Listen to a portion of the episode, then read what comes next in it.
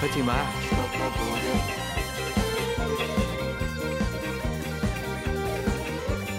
Вениамин Смехов всегда подчеркивает, что успех Алибабы — результат чрезвычайно удачного стечения обстоятельств, отличной работы всех участников на всех этапах. О работе тех из них, кто действительно на виду, актеров и авторов пьесы и музыки, мы подробно говорили в предыдущих эпизодах нашего подкаста. Но этого результата, которым мы продолжаем восхищаться спустя 40 лет, не было бы без других, может быть, менее народных, но не менее значимых исполнителей, которые сыграли музыку и исполнили партии хора. Этот эпизод об элите советской эстрады, ансамбле «Мелодия» под управлением Георгия Гороняна и удивительном вокалисте Михаиле Ганееве, чей загадочный коллектив обозначен на обложке пластинки как ансамбль «Панорама». Вы слушаете подкаст «Съешь апельсин», в котором мы рассказываем историю музыкальной сказки «Алибаба и 40 разбойников», которая вышла в начале 80-х и с тех пор обрела миллионы поклонников и культовый статус. Историю пластинки исследуем мы. Я журналист Александр Садиков и недавний слушатель и фанат Алибабы. И я, журналист, редактор и монтажер Виктор Давыдов, фанат Алибабы с детства. Ты знаешь, я вообще все всегда сравниваю с Битлз. Это моя любимая группа, и я кроме нее особо ни в чем не разбираюсь. Ну, теперь еще и в Алибабе. Да. Так вот, в истории Битлз бывали ситуации, когда приглашенные музыканты, скажем так, не выражали к тому, в чем участвовали, того почтения, которое я, как фанат, ждал бы от них. Самый известный пример — это то, что на записи песни «Hey Jude» кто-то из оркестрантов отказался подпевать «Хлопать в ладоши» в концовке знаменитой. И поскольку Алибаба — это для меня что-то по статусу близкое к Битлз, я почувствовал схожее смятение, когда мы стали пытаться поговорить с кем-нибудь из ансамбля «Мелодия» об их участии в записи Алибабы. Ну, например, Борис Фрумкин, который тогда сидел в «Мелодии за роялем», а сейчас народный артист России, признался, что не помнит, как записывал музыку к Алибабе, и потому с нами не стал говорить. Ну, то есть э, решил, что просто вспоминать ему нечего. Следуя, Витя, твоей логике, можно было бы тут возмутиться. Ну как же так, не помнить запись такой легендарной пластинки? Но на самом деле для музыкантов «Мелодии» это было очень легко. Мы поговорили об этом с музыкантом Александром Симоновским, который был барабанщиком «Мелодии» с 73 года, а после распада Союза и логичной кончины ансамбля переехал в Германию. Кстати, оказывается, это именно его ударные звучат в канонической заставке «Спокойной ночи, малыши». Александр Симоновский подтвердил нам, что играл на Алибабе, но тоже, как и Борис Фрумкин, сказал, что не помнит в деталях работы над этой пластинкой. Но почему так? Неужели для оркестра мелодии Алибаба не знаковое произведение?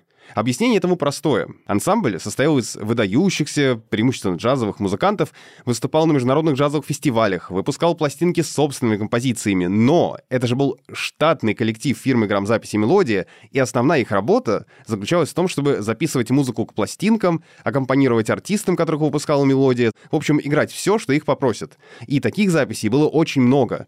«Мелодия Граняна» работала, в общем, как конвейер, рассказывает Александр Симоновский мы себя называли в какой-то степени ремесленниками. Были какие-то э, знаковые записи, о которых помнишь, какими-то людьми такими известными, с которыми было общение, например, в процессе записи, в паузах там, угу. с Высоцким, например, его женой Мариной Влади. Ну, можно, можно много вспомнить. А здесь была запись обычно, мы пришли, мы даже не знали, что мы пишем. Знали, что какая-то детская редакция, да. Записали. Обычно как происходит запись? Приходишь, ноты у тебя стоят на пульте, садимся, проверяем ошибки, проигрываем один раз. Если какие-то сложные места есть, там проигрываем. И все, и запись. Потому что время ограничено. Поэтому у нас все читали с листа просто вот как вот прочитать книгу. На этом месте можно испытать, мне кажется, и восхищение, и некоторое недоумение вместе с тем. Музыканты настолько классные, что записывают шедевры просто не глядя. Им только ноты подносят, да, и не всегда есть возможность эмоционально вовлечься, как-то глубоко в материал погрузиться. Впрочем, вообще, если про процесс не думать, результат-то нас, как правило, восхищает. Ну вот, кстати, эта ситуация, да, что музыканты с джазовым бэкграундом играют профессионально, в том числе эстраду и рок-музыку, она не сугубо советская. Вот, например, в Калифорнии в 60-е годы был такой неофициальный ансамбль под названием Wrecking Crew, сессионные музыканты, которые записали, наверное, тысячи песен, многие из которых стали хитами. И вот они тоже были в основном музыканты с джазовым или классическим бэкграундом, которые могли сыграть все что угодно. И записи происходили у нас, как правило, без репетиций. Нам не нужно было этого делать. Ввиду того, что все знали, какие штрихи, как сыграть. Все шикарно играли по нотам. И все те, кто к нам приходили на запись, всегда удивлялись. Ну, вообще потрясающе. Только ошибки проверяли в нотах, потому что всегда человек пишет ноты от руки, и могут быть а, какие-то небольшие ошибки там, или гармонические, или просто не те ноты, и так далее. Мы знаем, что мы играем музыку там, к детской пластинке, но у нас в нотах не стоит, что это Али-Баба и 40 разбойников. У нас стоят эпизоды. Там эпизод такой-то, написано, как называется этот эпизод. А бывает так, что сцена там номер один. Что это за сцена? Я не знаю. И никто не знает. Но отношение к музыке у нас, конечно, возникает в процессе э, исполнения этой музыки. Мы понимаем, что это детская музыка, какие-то шумовые эффекты. Режиссер, если он присутствует на записи, или композитор просит там в каких-то местах вот сыграть то-то и то-то, какой-то шум, кто-то там крадется и так далее. Да? Или там зайчик пробежал там на маримбафоне, там, например, сыграть что-то такое да, в высоком регистре. Конечно, у нас возникает э, отношение это был штатный ансамбль, который работал буквально по часам, то есть это как на завод они ходили в студию мелодии, записывались то с тем певцом, то с этой исполнительницей, да, и, соответственно, вот э, оформление детских сказок тоже входило в их разнарядку, штатное расписание. Объясняет музыкальный журналист, автор телеграм-канала «Красная книга» Денис Бояринов. Они записывали, как вот вы подкасты записываете, в таком же как бы в поточном режиме. Вот. Но при этом это был ансамбль из высокопрофессиональных музыкантов, да, очень классных джазменов. Был такой замечательный большой оркестр джазовый Вадима Людвиковского.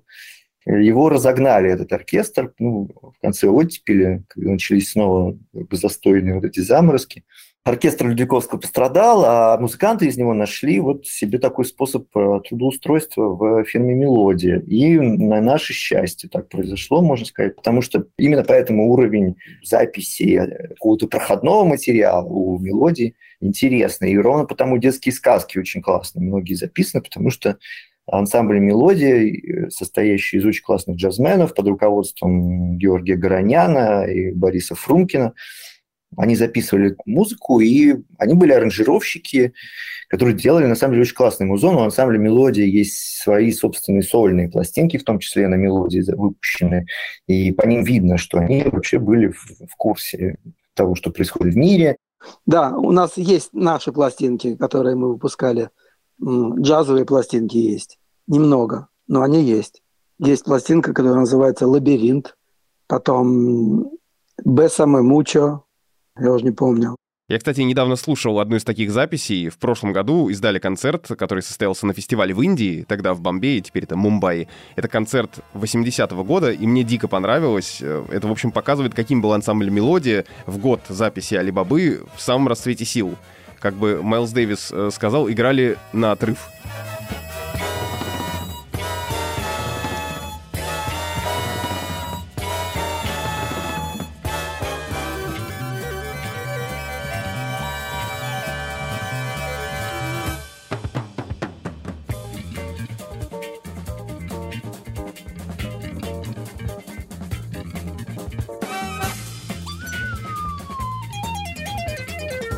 Прикольно, что хотя музыка не похожа на музыку из Алибабы, звучание ансамбля, саунд все равно узнается. Это и синтезатор, и электропианино, да и все остальные инструменты тоже.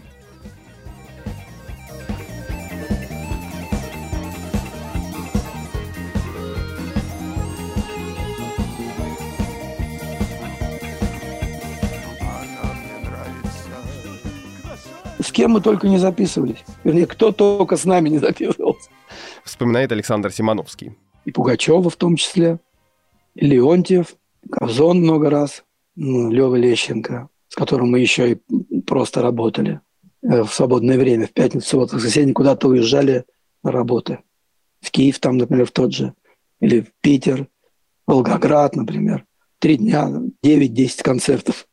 Как говорилось у нас тогда, мы выезжали на час. Мелодия была в профессиональной среде элитой. Ну и зарабатывали музыканты соответствующе. У нас была норма, по-моему, 100 минут в месяц. 100 минут. За эти 100 минут мы получали 250 рублей. Это норма. Мы должны были записать 100 минут. Но если мы записывали больше, естественно, мы получали... То есть мы получали на мелодии 2,50 за минуту чистого звучания. То есть это даже не зависит от того, что потом будет опубликовано? Э, речь Нет. идет просто, а допустим, если вы сделали два дубля, это Хоть считается 10 как два, дублей.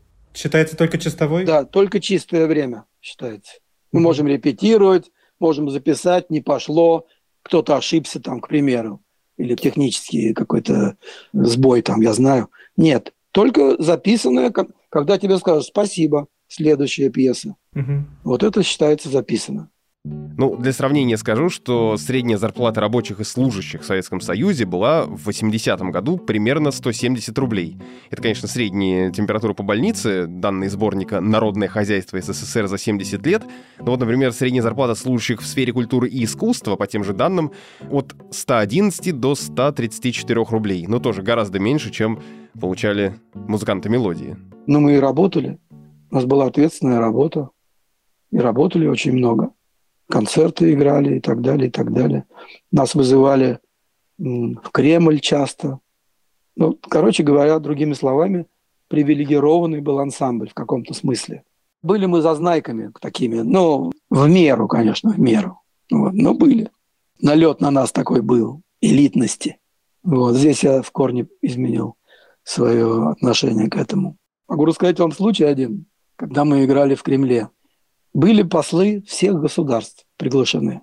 А нас было 12 человек, ансамбль. Плюс Лещенко еще пригласили. Вот. И на своей машине мы туда, конечно, не могли поехать никак, в Кремль. И присылают за нами Волгу. А кто как мы туда войдем? Нам нужно взять там бокс для баса, там, например, да? Да и вообще инструменты. И мы говорим, ну а как мы? Ну, в общем, влезли туда кое-как, кто мог. Я не знаю, там не пять человек, а может быть семь. А остальные, значит, в том числе и я, поехали с нашим бас-тромбонистом, у него «Жигули», шестая модель была. Коричневого цвета, грязная такая прям, вся очень. Вот. И мы едем, мы съезжаем, вот если ехать от э, театра эстрады по Каменному мосту в сторону центра Кремля, представляете себе? Дом Пашкова впереди, библиотека там, да? Мы съезжаем и хотим в это Боровицкие ворота попасть на этой грязной машине.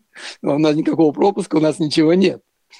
Едет вереница машин посольских нескончаемым потоком. Я говорю, Лео, Леонтий Черняк, бас-тромбонист наш, и по совместительству директор оркестра. Вот, классный мужик. Я говорю, давай как-нибудь вписывайся в эту, в эту колонну. И вот образовалась какая-то такая небольшая дырка, и мы раз, и мы в этой колонне э, вот этих вот шикарных лимузинов едем, чувак там этот самый стоит, как его, часовой, весь в пуговицах, с автоматом там, на нас посмотрел, честь отдал, и мы проехали. Вот. Эти машины проезжают э, к главному входу, и мы слышим какая-то посол Индии такой-то, ну, к примеру, да, а мы сразу за это здание заехали с обратной стороны. Мы там уже много раз были, только нас подвозили сюда. Вот. И мы там машину спрятали. Там шофер, один из шоферов говорит, вы, ребята, как сюда попали? Спрячьтесь куда-нибудь, не дай бог, если что. Короче говоря, мы, в общем, отработали и также спокойно оттуда выехали. Аранжировку музыки Сергея Никитина и Виктора Берковского для мелодии, как мы уже упоминали, написал Игорь Контюков. Он мог расписать партии для всех инструментов, в том числе и для ударных, э, говорит Александр Симоновский. Могу сказать, что Игорь, он мастер в этом смысле. Он наверняка, на сто процентов могу сказать, наверняка все написал так, как он хотел. Мгм. Вот. Может быть, за исключением каких-то коротких филов, там, которые я мог сам заполнить. Пару тактов, или там один, там, или полтакта, неважно. Но в основном он был мастер, он писал для барабанов мастерски. Супер. Он же сам бас-гитарист, правильно? Бас-гитарист, да. Бас-гитарист. Но он учился в музыкальном училище, и когда мы с ним познакомились, он был баянист. По классу баяна закончил. Поскольку ну, это вся сказка, она же была сразу так придумана, как капустник такая игра. Там есть пародии такие, ну, завуалированные цитатки, в том числе приветы, конечно же, и популярной музыки тех времен, Отмечает Денис Бояринов. и итальянской эстраде, и, и да, и что-то можно там с Джо Дассеном услышать. Но при этом э, там чувствуется основа как раз, которая идет, ну, не к Джо Дассену, а к Харви Хэнкоку и Чику Кории, на самом деле. Ну, то есть к актуальному джазу того времени. Понятно, что это все равно было, ну, не Чик Корея, да, но На самом деле из того, что могло выйти, это парадокс, в том числе советского детского продукта, что поскольку взрослый продукт был настолько идеологически забит, да, чтобы пройти с чем-то свежим, нужно было прорваться через кордоны худсоветов, да, а тут вот не надо, потому что детская пластинка, ну, никому интересует, что там за музыка в детской пластинке. Ну, пускай пишут, что хотят. Вот они и писали, что хотели. Игорь Контяков в 60-х годах играл в джазовых оркестрах Анатолия Кролла и Эдди Рознера, а в 73-м присоединился к ансамблю «Мелодия» в качестве бас-гитариста и штатного аранжировщика. Это он, кстати, написал композицию «Лабиринт» для одноименного альбома «Мелодии» 74 года, который считается таким одним из знаковых альбомов коллектива, на котором звучит авторская музыка.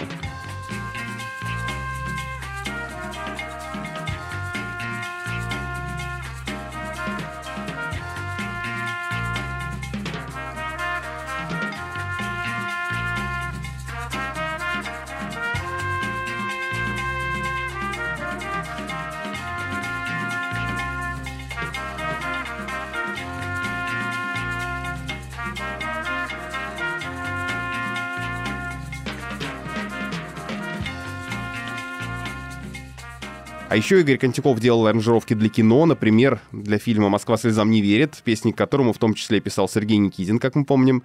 Он еще делал аранжировки к фильму «Любовь и голуби», где снимались знакомые нам Сергей Юрский и Наталья Тинякова, ну и сам писал музыку для кино. Сейчас Контяков руководит муниципальным оркестром подмосковного города Сергиев Посад. Мы хотели поговорить с ним для подкаста, но он отказался с нами разговаривать. И музыка, и актерское исполнение — все это записывалось в главной студии «Мелодии» в центре Москвы. Мы уже в прошлом эпизоде отмечали, что ее называли «студия в Кирхе», потому что это было переоборудованное под запись помещение англиканской церкви в Вознесенском переулке. В советское время это была улица Станкевича. Студия мелодий проработала в англиканской церкви с 60-х годов до распада СССР. А потом в храме снова стали проводить богослужения, но, правда, полностью мелодия освободила помещение только в 94-м, когда во время визита британской королевы Елизаветы II тогдашний президент России Борис Ельцин пообещал передать здание англиканской общине. Ну и примерно в те же годы вместе с Союзом распался и коллектив «Мелодии». Александр Симоновский уехал в Германию, где живет до сих пор.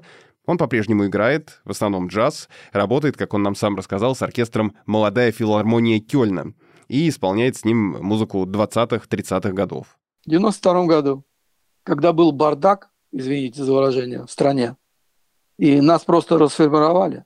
Вот такая история. И некуда было деться. Мы потеряли работу, потеряли все. Серьезное было положение в стране. И вообще и купить было нечего, и питаться нечем – и тут я получил предложение совершенно случайно человека, с которым раньше концерт играл, поехать в Германию. Мне сделали разрешение на работу. Конечно, я согласился. Вот так я попал сюда. И я вообще-то собирался возвращаться, но шли годы. В 96 году ничего почти не поменялось, и мне предложили здесь остаться. И только в 96 году я получил разрешение как, в общем, иммигрант. Угу. В это же самое время, в вынужденной эмиграции, из которой он уже не вернулся, оказался еще один участник пластинки «Алибаба и 40 разбойников». Это вокалист Михаил Ганеев. Да, тот самый вокальный ансамбль «Панорама» П.У.М. Ганеева, как указано на конверте. Что это был за человек? Кто еще пел в хоре на пластинке? Что такое, в конце концов, «Панорама»? И почему, несмотря на такое скромное упоминание на обложке, его вклад в успех сказки кажется нам принципиально важным? Вот об этом мы сейчас поговорим.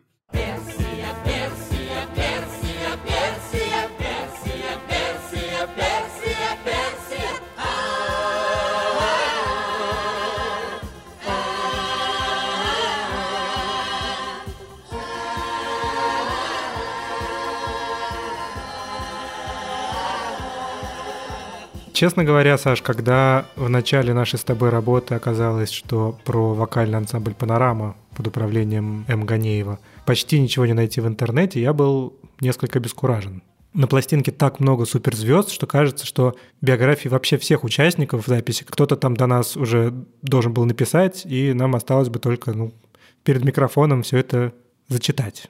Но не тут-то было. О чем вообще речь? Где мы слышим на пластинке панораму? Ведь там поет очень много людей. Ведущие актеры поют свои партии, есть актеры второго плана, приглашенные Смеховым из театра на Таганке. Они изображают разбойников и обитателей базара. Также, как мы уже обсуждали, здесь и там слышен голос Сергея Никитина.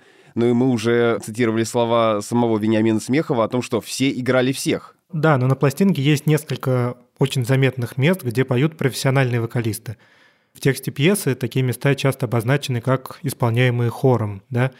И самый простой пример — это заглавная песня «Персия, Персия, фруктовый рай», которая звучит в начале пластинки, в середине и в конце. Персия, Персия, страна чудес, если я, если я родился здесь, песнею с песнею теряю вес. Персия, Персия, Персия, Персия, Персия, Персия. Ну или заключительное, за что нам так приятно неприятности, или самые первые звуки пластинки. Персия, Персия,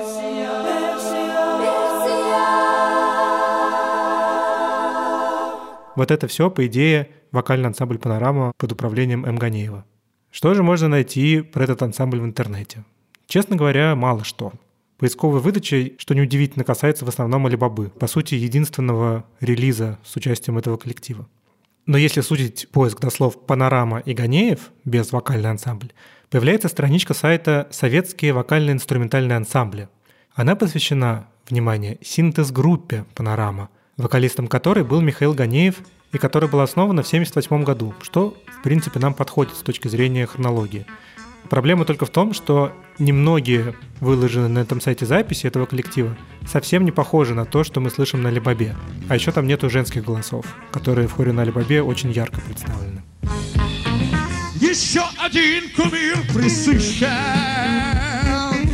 Еще один бедняк без пищи две тысячи лет. Молчит убогий телефон, Когда сойдет на землю он. Так что мы нашли панораму, но панорама оказалась не та. Но при этом и там, и там есть Михаил Ганеев. Да, на этом этапе нашего поиска мы совершенно не понимаем, что происходит. Когда мы, опять же, на первых этапах работы созвонились с Татьяной и Сергеем Никитинами, они завели речь об ансамбле «Панорама» и Михаиле Ганееве. Потом ведь там еще участвует ансамбль «Панорама», да, он назывался? Да. Это, это тоже дилетанты, это ребята из Зиньяза или из МИМО, в общем, такие очень продвинутые ребята, мы с ними познакомились, когда ходили на пароходе Шатару Ставели в Гавану на фестиваль молодежи и студентов. Вот. Они замечательные ребята, и там со слухом все в порядке. Но это видно, Персия, Персия, все начинается с них. Их солист э, ой, Ганеев, Замечательный как парень. зовут? Ой, я забыл, Сереж. Очень хорошо пел. Да, потрясающе. Ну вот как-то вот мы так в те же... Они, по-моему, коротко просуществовали. Михаил Ганеев. Ну Да, Михаил Да. Миша Ганеев, да. Очень хорошо пел. да. Ну, как-то мы потеряли с ними связь, так что добавить ничего не могу. Из этого разговора следует, что, согласно воспоминаниям Никитиных, ансамбль «Панорама» — это ребята из студенческого коллектива, с которыми они познакомились по пути в Гавану. И этих ребят они, видимо, и пригласили петь на пластинке, так кажется из нашего общения с Никитиными. Да, Михаил Ганеев действительно был участником квартета из Иньяза.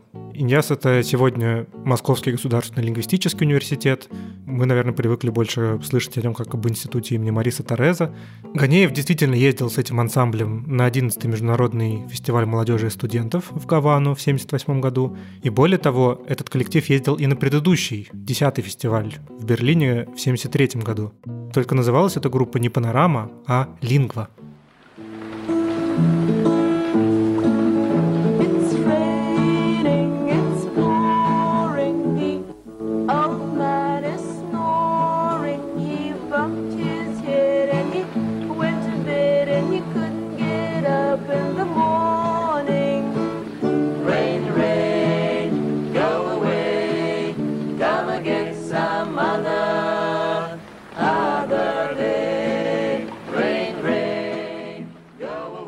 Ансамбль «Лингва», что неудивительно для группы из Иньяза, пел в основном на иностранных языках. И пели они здорово, и можно представить, как они с Никитинами приглянулись друг другу на теплоходе Шатаруставели.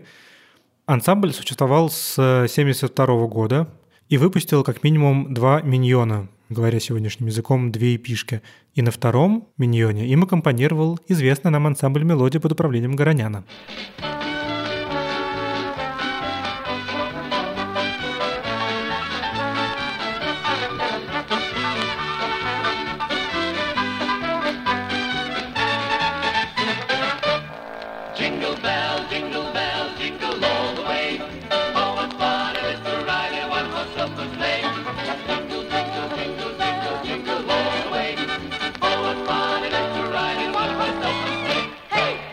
Это была английская народная песня «Звените, бубенчики». Стиль пения лингвы куда больше, чем стиль Виа Панорама, похож на то, что можно услышать на Алибабе. Во-первых, это такое же приятное пение на голоса, а во-вторых, в лингве, в отличие от панорамы, был женский голос. И принадлежал он преподавательнице Беатрисе Здорововой. В общем, вполне можно было предположить, что лингва действительно спела на Алибабе, как это и следует из слов Никитиных, только почему-то под неправильным названием. МГЛУ, ну то есть лингвистический университет, гордится лингвой и не так давно опубликовал несколько материалов про этот ансамбль. И один из них привлек особенное наше внимание, это интервью участника коллектива, переводчика ООН Александра Коптева. В этом интервью оказалось довольно много важных сведений для нас. Коптев, в частности, рассказал, что Михаил Ганеев был очень одаренным музыкально человеком, что его постоянно соблазняли профессиональные коллективы, и что в конце концов он покинул Лингву в 1978 году. А с учетом того, что Алибаба, э, сказка сама записывалась в 80-м, уже кажется маловероятным, что участники Лингвы принимали в этом э, процессе какое-то участие. Хотя, конечно, Ганеев мог позвать на запись бывших товарищей по группе, но мы попросили пресс-службу МГЛУ передать Беатрисе Здорововой вопрос, не пела ли она на записи Алибабы, и получили ответ, что нет, не пела. Но интервью Александра Коптева дало нам важнейшую зацепку для дальнейших поисков. Ансамбль покинул Миша Ганеев. Его постоянно соблазняли профессиональные коллективы, то ему в пламя предлагали перейти выступать, то в веселые ребята. Но в итоге он ушел, он пел во многих ансамблях, профессиональных ансамблях. И, по-моему, с ансамблем «Москва Транзит» он уехал на гастроли в Канаду, где их бросил канадский импрессарио. И таким образом они все разбрелись по клубам, по канадским. Миша продолжал выступать в Торонто. Увы, нельзя вернуться в прошлое. К сожалению, Миши Ганеева больше нет, и встретиться с ним просто уже невозможно. Да. Во-первых, мы узнали, что Михаила Ганеева, к несчастью, уже нет в живых. А во-вторых, Канада, Москва Транзит. Что все это значит? Если, как мы обычно делаем, обратиться к поисковым сервисам и поискать на YouTube музыку коллектива «Москва Транзит», то можно увидеть ролики, опубликованные Ниной Шапильской. Это участница этого коллектива, она музыкант, композитор, певица и с начала 90-х годов живет в Канаде. Когда мы спросили у нее, не против ли она поговорить с нами о Михаиле Ганееве, она с радостью откликнулась. Он был исключительно талантливым вокалистом, который мог петь любые партии. Это редчайшее качество. Ганеев был желанным музыкантом, артистом для любой группы, где было многоголосие, потому что он мог петь любую партию, на ходу все схватывал, очень хваткий, реактивный был человек, вообще такой тонкий. Нина Шапильская познакомилась с Михаилом Ганеевым в 1981 году. Она много лет была замужем за другим участником синтез-группы «Панорама» Игорем Васиным. Нина не помнит, чтобы Михаил что-то рассказывал ей об Алибабе и 40 разбойниках, но в разговоре с нами она сразу высказала догадку о том, кто же мог участвовать в записи пластинки как вокальный ансамбль «Панорама». Ну, во-первых, никакого вокального ансамбля, как вокальный ансамбль «Панорама», его не было в природе. Вообще в то время можно было, я думаю, да и сейчас, записать э, в титрах все что угодно. И так как Миша Ганеев в то время работал в ансамбле «Панорама», но это была рок-группа «Панорама». Просто написали потому что. Обычно, если он записывал, он записывал сразу несколько партий. И я так полагаю, 81 год у нас уже были многоканальные системы. Поэтому я предполагаю, что вот там дополнительные голоса подписаны самим же Мишей, если там какие-то мужские. А вот женские голоса, которые там поют, я слышу голос, вполне возможно, голос жены Миши на тот момент. Да, потому что Света Даутова, она певица. И, кстати, у Миши Ганеевой родная сестра Зина, Зинаида Ганеева, она выдающийся совершенно человек. Она всю жизнь э, солистка классических, академических хоров.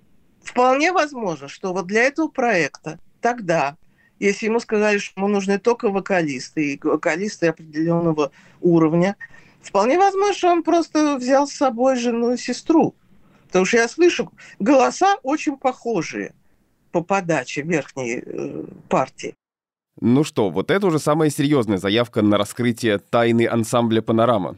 Главный детектив нашего подкаста. Оставалось э, только подтвердить эту догадку у самих женщин, которых назвала Нина Шапильская, у бывшей жены Михаила Ганиева, Светланы Даутовой, и у его сестры Зинаиды Ганиевой. И... И да, это действительно они пели на пластинке «Алибаба и 40 разбойников». Это они, вокальный ансамбль «Панорама» под управлением М. Ганеева. Дело раскрыто, расходимся. Персия, Персия, страна чудес, если я, если я родился здесь, песнею с песнею теряю вес. Персия, Персия, Персия, Персия, Персия, Персия, мой папа пес. Первым делом хочется отметить, что Светлана Даутова вспоминает работу над Алибабой примерно в том же ключе, что и многие другие участники записи. Как хорошо и интересно проведенное время. Это была для нас своего рода как бы веселая игра, которая доставляла нам удовольствие. Мы пели с удовольствием. Пели и как бы в этой игре участвовали. Но это же сама сказка, она к этому располагает, правильно? Из слов Светланы следует, что они пересекались на записи с актерами, в частности, она помнит Олега Табакова. Олег Табаков меня очень нас как бы даже смешил, потому что это был спектакль одного человека. Он входил в роль, и он вот именно физически, он не голосом, он даже физически исполнял то, что он пел – это было очень интересно, очень весело. Я говорю, это была какая-то веселая, приятная для нас игра, тоже как сказка. Я помню, что Вениамин Смехов очень серьезно себя вел, руководил, говорил, где и что и когда. Вениамин Смехов и его режиссерские указания – главное, что запомнилось и Зинаиде Ганеевой. Смехов, он какие-то замечания нам делал. Причем, насколько я вот так вот смутно помню, не по исполнению как таковому, ну, в смысле там чисто, не чисто, какой-то голос поярче или что-то, а он именно с актерской точки зрения очень отчетливо э, помнится, что когда шло какое-то вот перечисление чего-то там, он говорит, не надо вот типа запятой ставить, да, вот это, потом вот это, потом вот это, а вы просто видите и удивляетесь, и просто вот, вот там солнышко встало, теперь гора появилась. То есть без вот этих вот моментов, которые, ну, как бы выделяются, отцезуриваются, да, вот солнышко встало, гора появилась, да, вот, ну, нет такого, просто вот непрерывная линия мысли, ну, видимо, в таком смысле это было сказано, это настолько меня тогда пронзило просто, ну, потому что музыканты немножко, наверное, по-другому мыслят. И я даже это применила в своем дипломе в консерватории. Ну, вот такое сравнение, потому что у меня на дипломе были строфы из Евгения Онегина, а, Щедрина, Родиона Щедрина. И вот мне достался номер, вот по Тверской, там, и там тоже вот это перечисление. Я даже вот ребятам из хора говорила, что вот не надо отцезуривать, вот делать какие-то остановки смысловые, а вот просто перечислять, вот там то-то, то-то, то-то, то-то происходит. Это любопытная цитата в контексте того, что мы обсуждали в прошлом эпизоде. Мы тогда же говорили о том, что со стороны Смехова не было какого-то большого количества режиссерских указаний, но тем не менее нам э, Зинаида подтверждает, что они были, вот как они выглядели. Наверное, мы не можем быть уверены на 100%, что вокальный ансамбль, который для записи собрал Михаил Ганеев, состоял только из этих троих человек, из него самого, из его жены Светланы и его сестры Зинаиды. В частности, потому что Светлана обмолвилась в разговоре со мной, что там могла быть еще одна певица. Но, по крайней мере, теперь мы знаем, что они трое там точно были. Вероятно, иногда к хору присоединялись, по крайней мере, Сергей Никитин и некоторые актеры. Еще из слов наших собеседниц можно сделать вывод, что Светлана, скорее всего, пела самый высокий голос, а Зинаида второй голос, чуть пониже. При этом и у Михаила Ганеева был достаточно высокий голос, и кажется, его часто слышно наверху, рядом с женскими голосами. Рай, персидские персики, зеленый чай. Если я, если я родился здесь, Персия, Персия, страна чудес. Мы уже перечисляли основные места, где слышен хор на пластинке, а вот сольно Михаила Ганеева тоже можно услышать, например, в э, самой последней песне. Что шли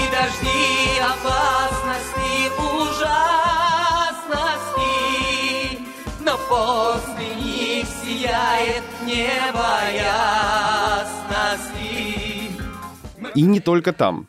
По словам Светланы Даутовой и Лины Даутовой, дочери Светланы и Михаила, именно Ганеев спел самую культовую и миметичную фразу на всем альбоме. Ты думаешь, я бедный и голодный, и потому худой.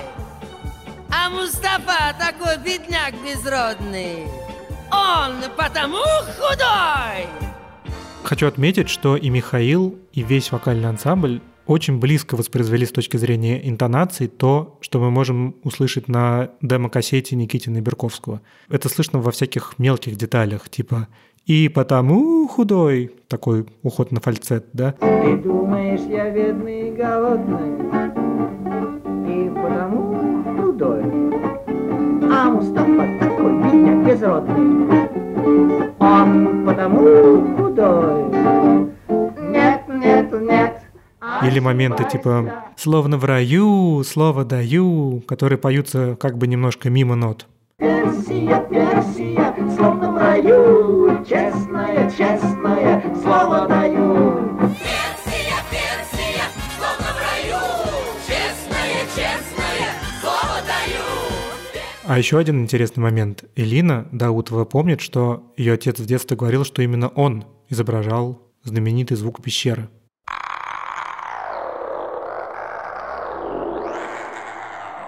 При этом этот звук — это единственная вещь, которую Сергей Никитин признает да, своим вкладом в запись. Хотя, как мы знаем, вклад его был на самом деле гораздо больше. У этого противоречия, наверное, могут быть разные объяснения. Можно предположить, например, что они оба записали свои варианты этого звукового эффекта, и какой-то из вариантов был потом выбран при монтаже. Или, например, оба они были выбраны и звучат в разных местах пластинки. Узнать наверняка нам будет сложно. Но мне кажется, что в каком-то смысле такие неразрешенные вопросы только украшают историю создания произведений. Должен быть какой-то спор, кто поет ту или иную строчку. Ну, вообще, довольно сложно это теперь уже установить, еще и потому, что это не просто какой-то звук, который тот или иной человек воспроизвел, он же еще потом довольно сильно обработан, и уже после обработки Мгм. узнать, кто это был на самом деле, крайне трудно. Поверим э, и Никитину, и дочери Ганеева. С участием наших героев в записи Алибабы был связан, по воспоминаниям Светланы, один не очень приятный эпизод. Михаила, похоже, обидело, что вокалистов не позвали сфотографироваться вместе с другими создателями пластинки. Речь идет про то знаменитое фото с обложки. Ну, вообще, конечно, тут справедливости ради надо заметить, что на фото не попали не только они, но и другие участники записи, там, актеры второго плана, например.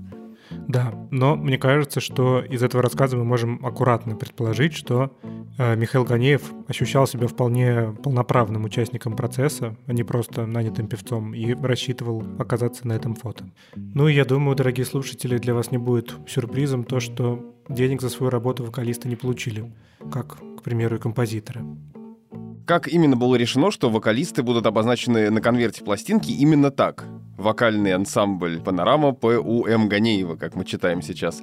Почему было выбрано название, существовавшей в реальности, э, другой группы? Мы, на самом деле, так и не знаем этого точно. Вариантов и объяснений этому может быть довольно много. Ну, например, может быть, Михаил выбрал это название без какой-то задней мысли. Может, настоящая «Панорама» уже собиралась переименовываться, и поэтому можно было использовать это как бы уже устаревающее для той группы название. А может, кто-то в мелодии просто подумал, ну, откуда эти вокалисты? Ну, вроде «Панорама», ну, так и запишем «Панорама». Точно сейчас уже мы не можем этого объяснить. Что же мы можем рассказать про наших героев? Что мы о них знаем? Михаил и Зинаида Ганеевы родились в Москве. Их родители были родом из Татарстана и Чувашии. Есть такая деталь, что настоящее имя Ганеева было Миннап, но все знали его как Михаила.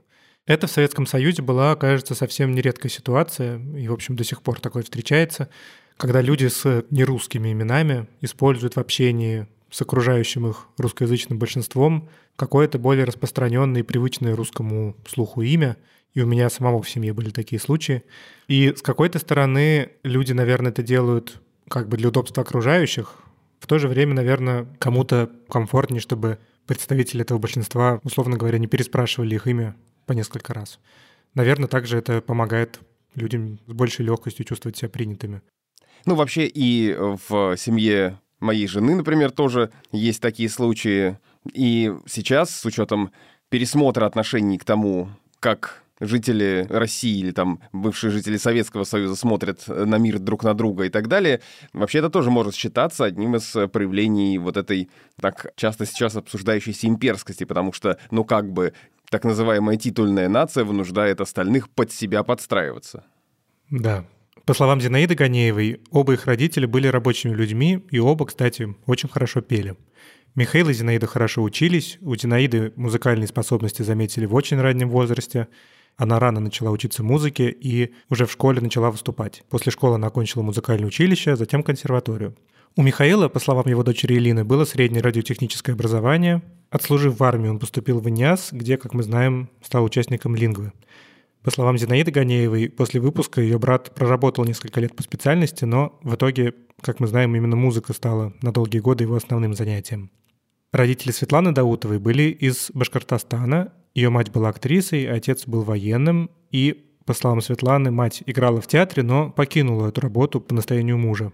Он же высказал мнение, что дочь стоит отдать заниматься музыкой. И в итоге она пошла учиться музыке, окончила институт имени Гнесиных, а также педагогический институт. По словам Светланы, с Михаилом они познакомились через ее ухажера и его друга. Этот человек позвал их вместе на танцы, и там все завертелось. Миша же, он такой легкий человек, он богемный какой-то, вот такой. Если мы, допустим, ездили в парк, где там у нас в парке Горького были всякие развлечения, автомобильчики, там горки, мы ездили на них вот как маленькие дети, вроде бы уже взрослые, а мы играли, мы вот как малые, малые детишки, вот они радуются вот этому, так и мы. У нас был такой задор. Зинаида Ганиева в момент записи «Алибабы» училась в консерватории на дирижерско-хоровом факультете. После выпуска она, по ее собственным словам, несколько лет работала с детьми, а затем на постоянной основе стала заниматься пением, академическим пением. Участвовал в разных ансамблях, в 90-е годы работал в театре Алексея Рыбникова в его проекте «Литургия оглашенных», была солисткой вокального ансамбля старинной музыки «Российский консорт», была хормейстером хора Государственной академической симфонической капеллы России. Она заслуженная артистка России и сейчас поет в Московском синодальном хоре. Михаил Ганеев в 80-м году, когда записывалась пластинка, пел как раз в синтез-группе «Панорама» и был одним из ее основателей, если верить советского времени статье с сайта про советский ВИА. Из этой статьи следует, что «Панорама» активно выступала, ездила за рубеж. Разумеется, у Михаила Ганеева был большой опыт заграничных поездок и представления СССР на разнообразных фестивалях. И в статье рассказывается, что у группы, цитирую, «крепли связи с комсомолом». В 1981 году она по приглашению Москонцерта участвует в двух больших концертных программах в Лужниках и во Дворце спорта «Динамо». Потом участвует в фестивале «Красные песни» в Берлине, куда едет с песней Александры Пахмутовой, за которую они удостоились специального приза Московской организации Союза композиторов РСФСР. В общем, кажется, что карьера идет очень неплохо. Да, и вообще, конечно, удивительно, что такая карьерная лестница советская, и при этом даже про эту саму группу не так уж много сейчас мы э, из 2023 года можем узнать. Дочь Михаила Ганеева, Элина Даутова, поделилась с нами редчайшими записями. Это съемки группы «Панорама» для Свердловского телевидения 80-го года. И из этих видео, где Михаил Ганеев как солист выступает как главный герой, можно сделать вывод, что репертуар у группы был очень разнообразный. К примеру, одна из песен с удивительным названием «Нейтронный рай» — это политическая песня, где сочетаются антирелигиозная пропаганда и страх перед оружием массового поражения.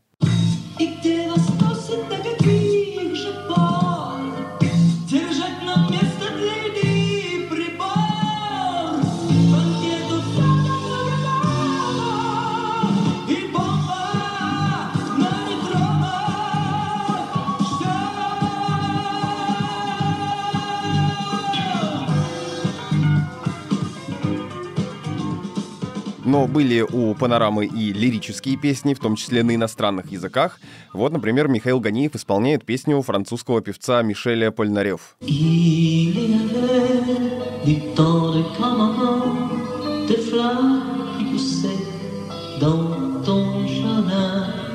Le temps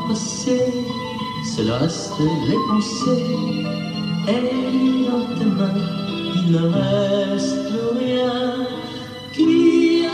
letting go.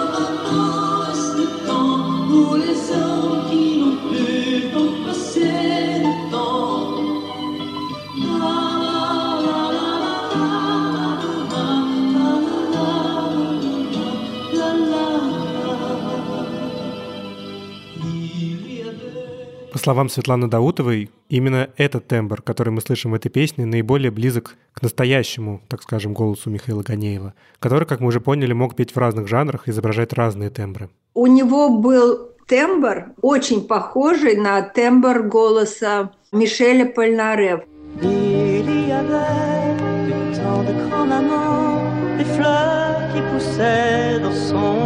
jardin.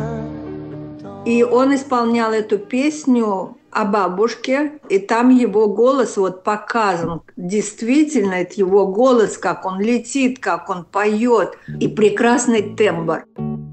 Группу «Панорама» взял в свой оркестр Леонид Утесов. Это произошло, видимо, незадолго до его смерти. Утесов умер весной 82-го. Помогло этому в том числе знание языков. По многим свидетельствам на прослушивании Ганеев пел песню на французском. После этого Утесов с ним по-французски заговорил, но и Михаил этот своеобразный тест от маэстро легко прошел. Участие в оркестре Утесова, как говорит наша собеседница Нина Шапильская, было для группы важным моментом в плане возможности выступать, зарабатывать и так далее.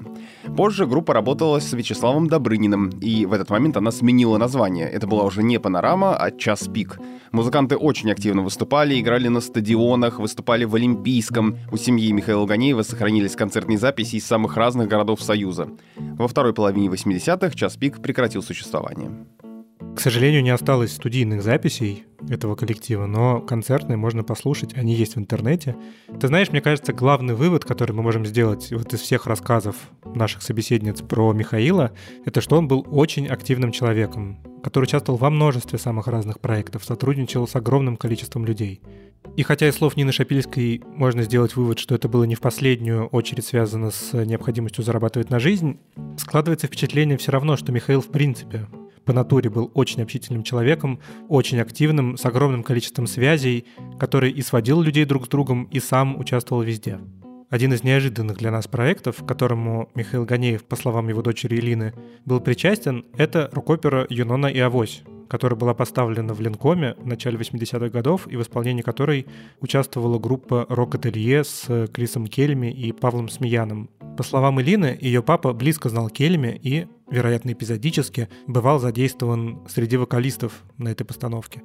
Нам сложно оценить степень его вовлеченности, да, но Илина говорит, что слышит своего отца на записи 83 -го года, которая выложена на YouTube.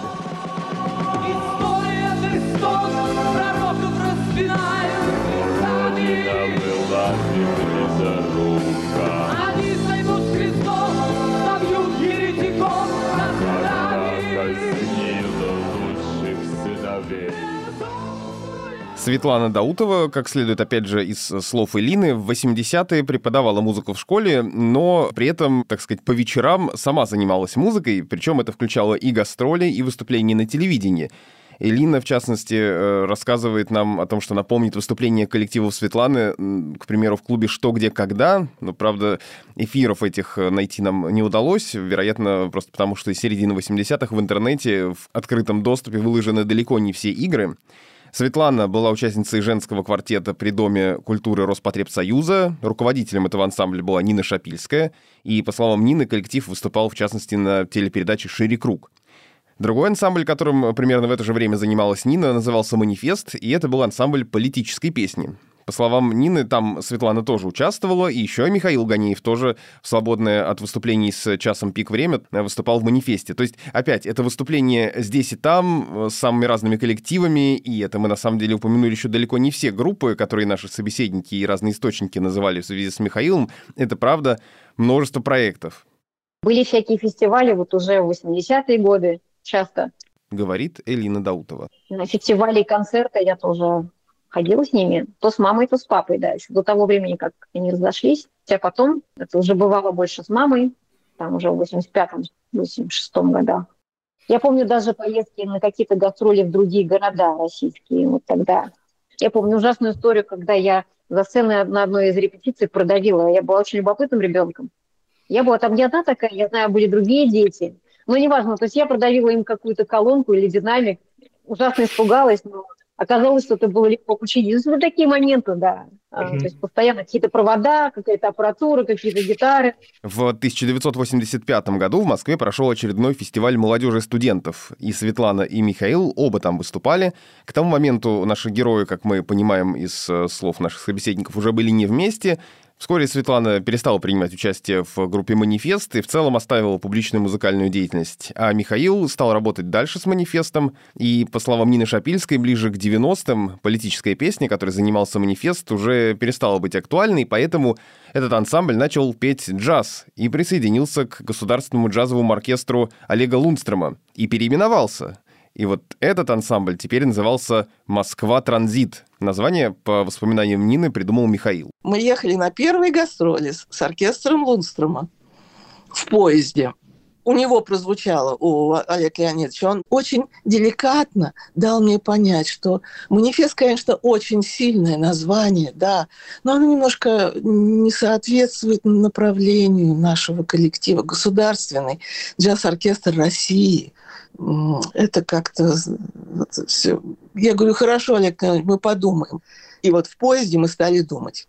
Самые разные названия крутились в голове. Вот мы сидели в пятером. И вдруг Миша кричит «Манхэттен трансфер! Манхэттен трансфер!» Мы смеем, ну что в Москве? Москва транзит! Москва транзит! МТ! The Manhattan Transfer, если кто не знает, это американский джазовый вокальный коллектив. Но на самом деле Москва Транзит не были в строгом смысле джазовым коллективом. На YouTube есть, опять же, самые разнообразные записи. И это как Музыка, ветер, огонь и вода, расстояние и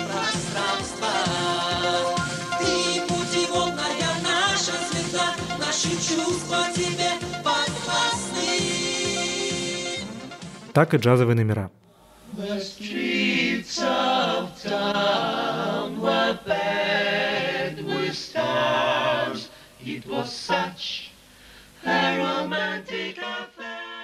А вот, к примеру, такая остросоциальная сатира. Слова к этой песне, кстати, написал Михаил Ганеев.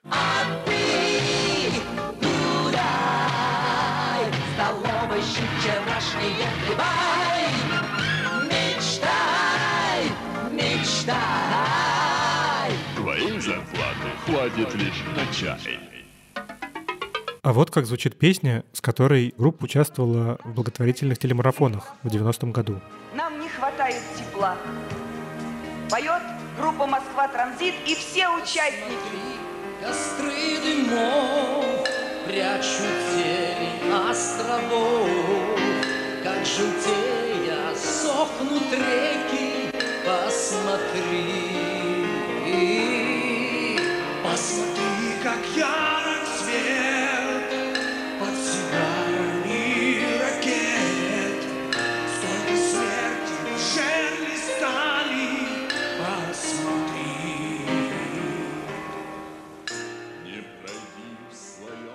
И здесь мы, наверное, приближаемся к самым драматичным моментам этой истории, а именно тому, как, наверное, главный герой нашего рассказа Михаил Ганеев попал в Канаду.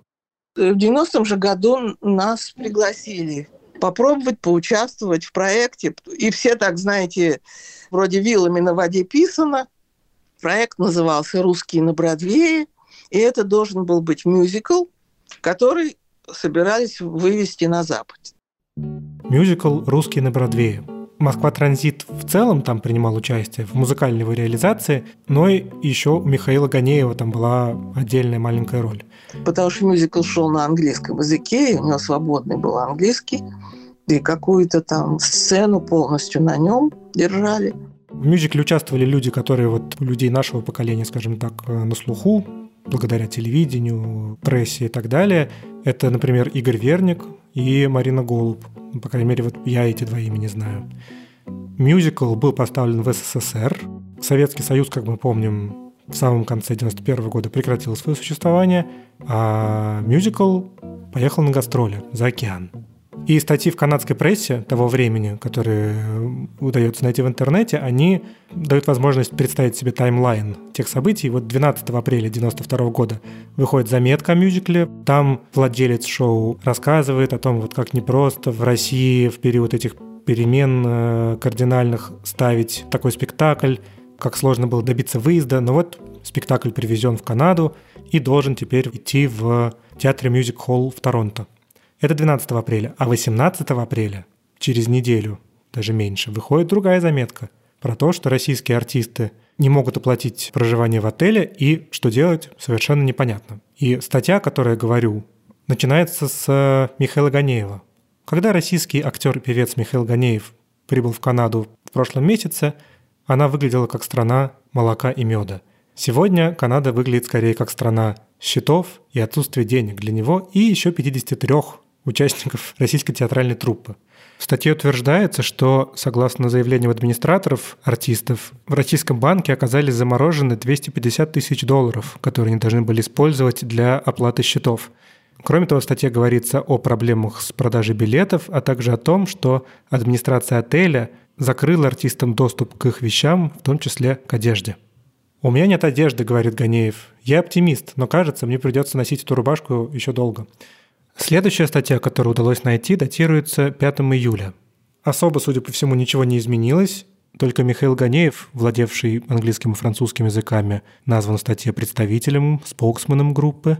В статье он говорит, цитирую, «Мы не инвалиды, мы не хотим благотворительности.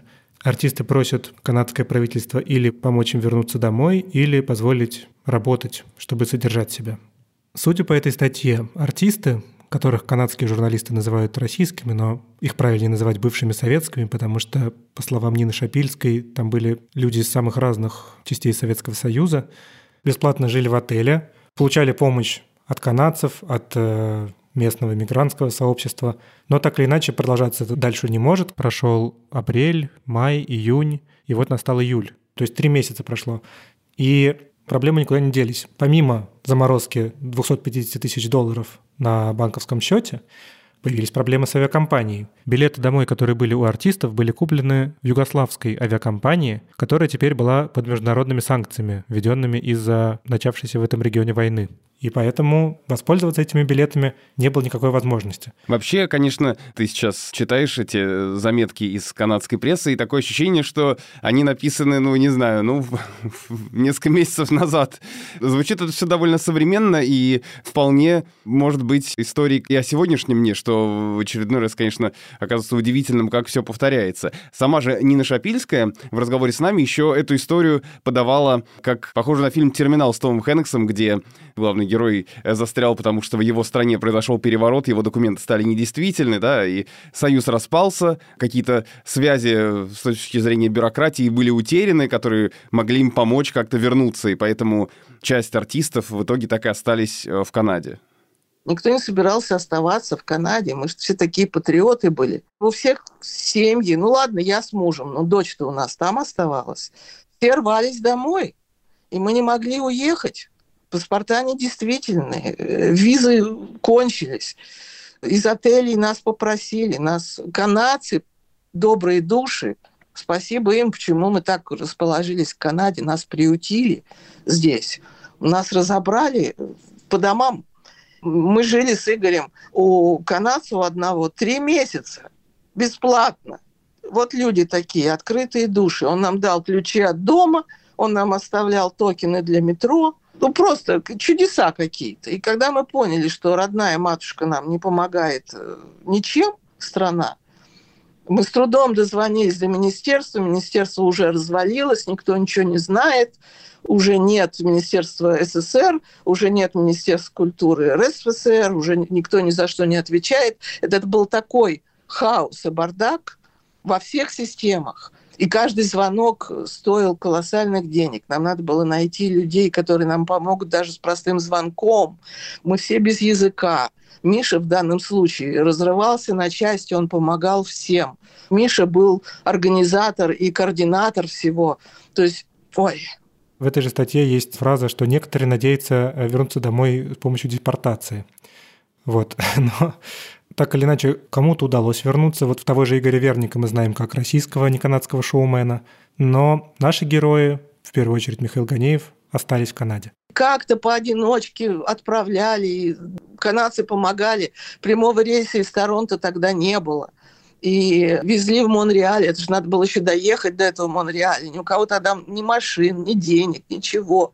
Счета, даже если у кого-то какие-то маленькие там были припрятаны доллары, мы же не могли тогда доллары иметь. Банки не имели никаких взаимосвязей с Советским Союзом тогда. А уж когда он развалился, тем более.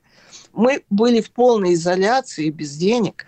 И вот первый год мы вот как-то так все друг дружку поддерживали, и Миша в том числе. И мы дружно решили, что мы будем оставаться.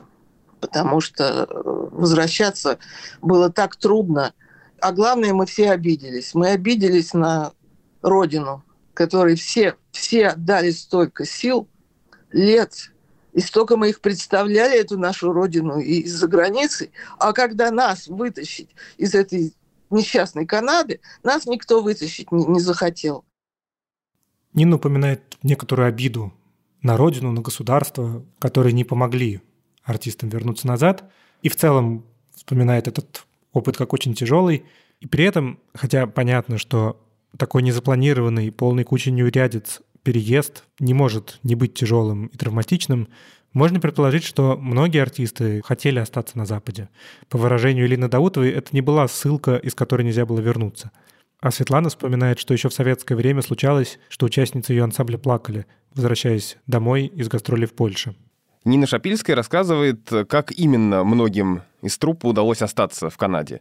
Очень известный в Торонто промоутер Эд Мёрвиш, видевший, по ее словам, спектакль, предложил им сделку, суть которой примерно была в следующем. Артисты будут год работать бесплатно, но зато будут лишены необходимости платить довольно ощутимую сумму, это несколько тысяч долларов, за оформление иммиграции. Но Михаил Ганеев, кажется, пошел другим путем и устроился на самую настоящую обычную работу, используя свои скиллы. Это отличное владение английским и французским и умение общаться с людьми. Он тут же нашел себе работу. Он работал оператором в American Express, в представительстве American Express, э, French English э, Translator.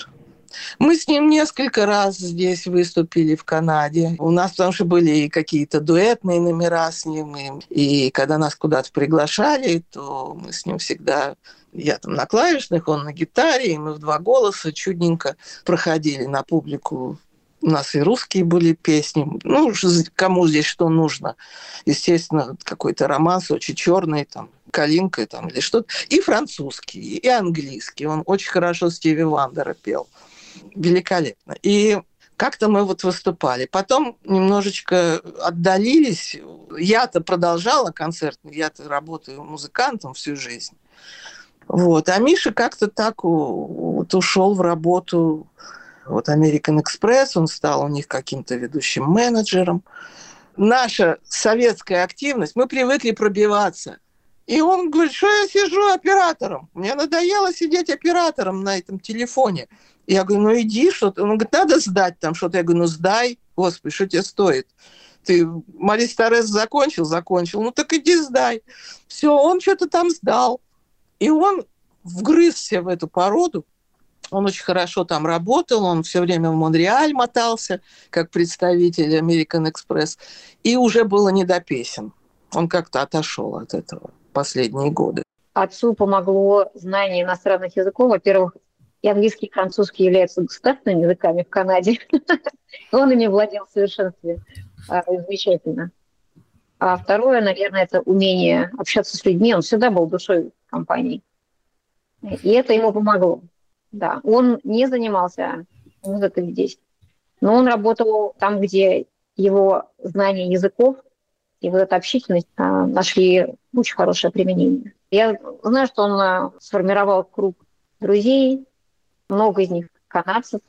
То есть как бы он свободно общался, с этим у него не было проблем. Но я знаю, что, я знаю, что он прошел тяжелый период в начале переезда, потому что, насколько я помню, многие люди просто подали какие-то документы как беженцы, и он не хотел, он была, осталась вот эта а, советская гордость. Да, он не хотел, мне кажется, этого делать. Я насколько я помню. Поэтому у него заняло намного дольше по времени. Какие-то официальные документы уже получить со временем.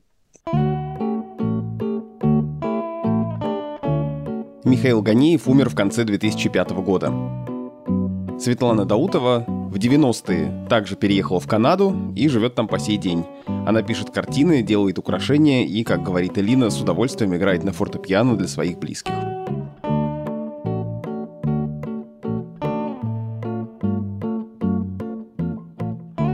В конце нашего большого разговора, конечно, как обычно, напрашивается какой-то вывод, и всегда очень хочется какой-то итог подвести, что-то такое многозначительное сказать, но, пожалуй, для меня все, что мы сегодня рассказали, и все, что мы сами узнали о судьбе ансамбля «Мелодии» отдельных его участников, в частности, барабанщика Александра Симоновского, или о э, жизни и творчестве Михаила Ганеева, мне все это кажется просто очень интересными и любопытными примерами того, как может сложиться карьера музыканта из Советского Союза. Я просто рад тому, что я познакомился с э, историей Михаила Ганиева и открыл для себя, в общем-то, удивительный какой-то параллельный мир музыкальный, которого я совершенно не знал раньше. И я рад, что когда мы стали раскапывать историю создания пластинки «Алибаба и 40 разбойников», мы в том числе и смогли узнать столько про этих людей и в каком-то смысле зафиксировать их историю для широкой публики. Мне кажется, это очень важно, и они не остались безымянными или там просто некими словами на конверте пластинки и все, про которые мы через 40 лет уже не помним. Нет, давайте помнить. Да, я согласен. Согласен, в частности, про параллельный мир. Я тоже вообще ничего не знал про эту сцену, вообще этот тип музыкального существования в СССР, да.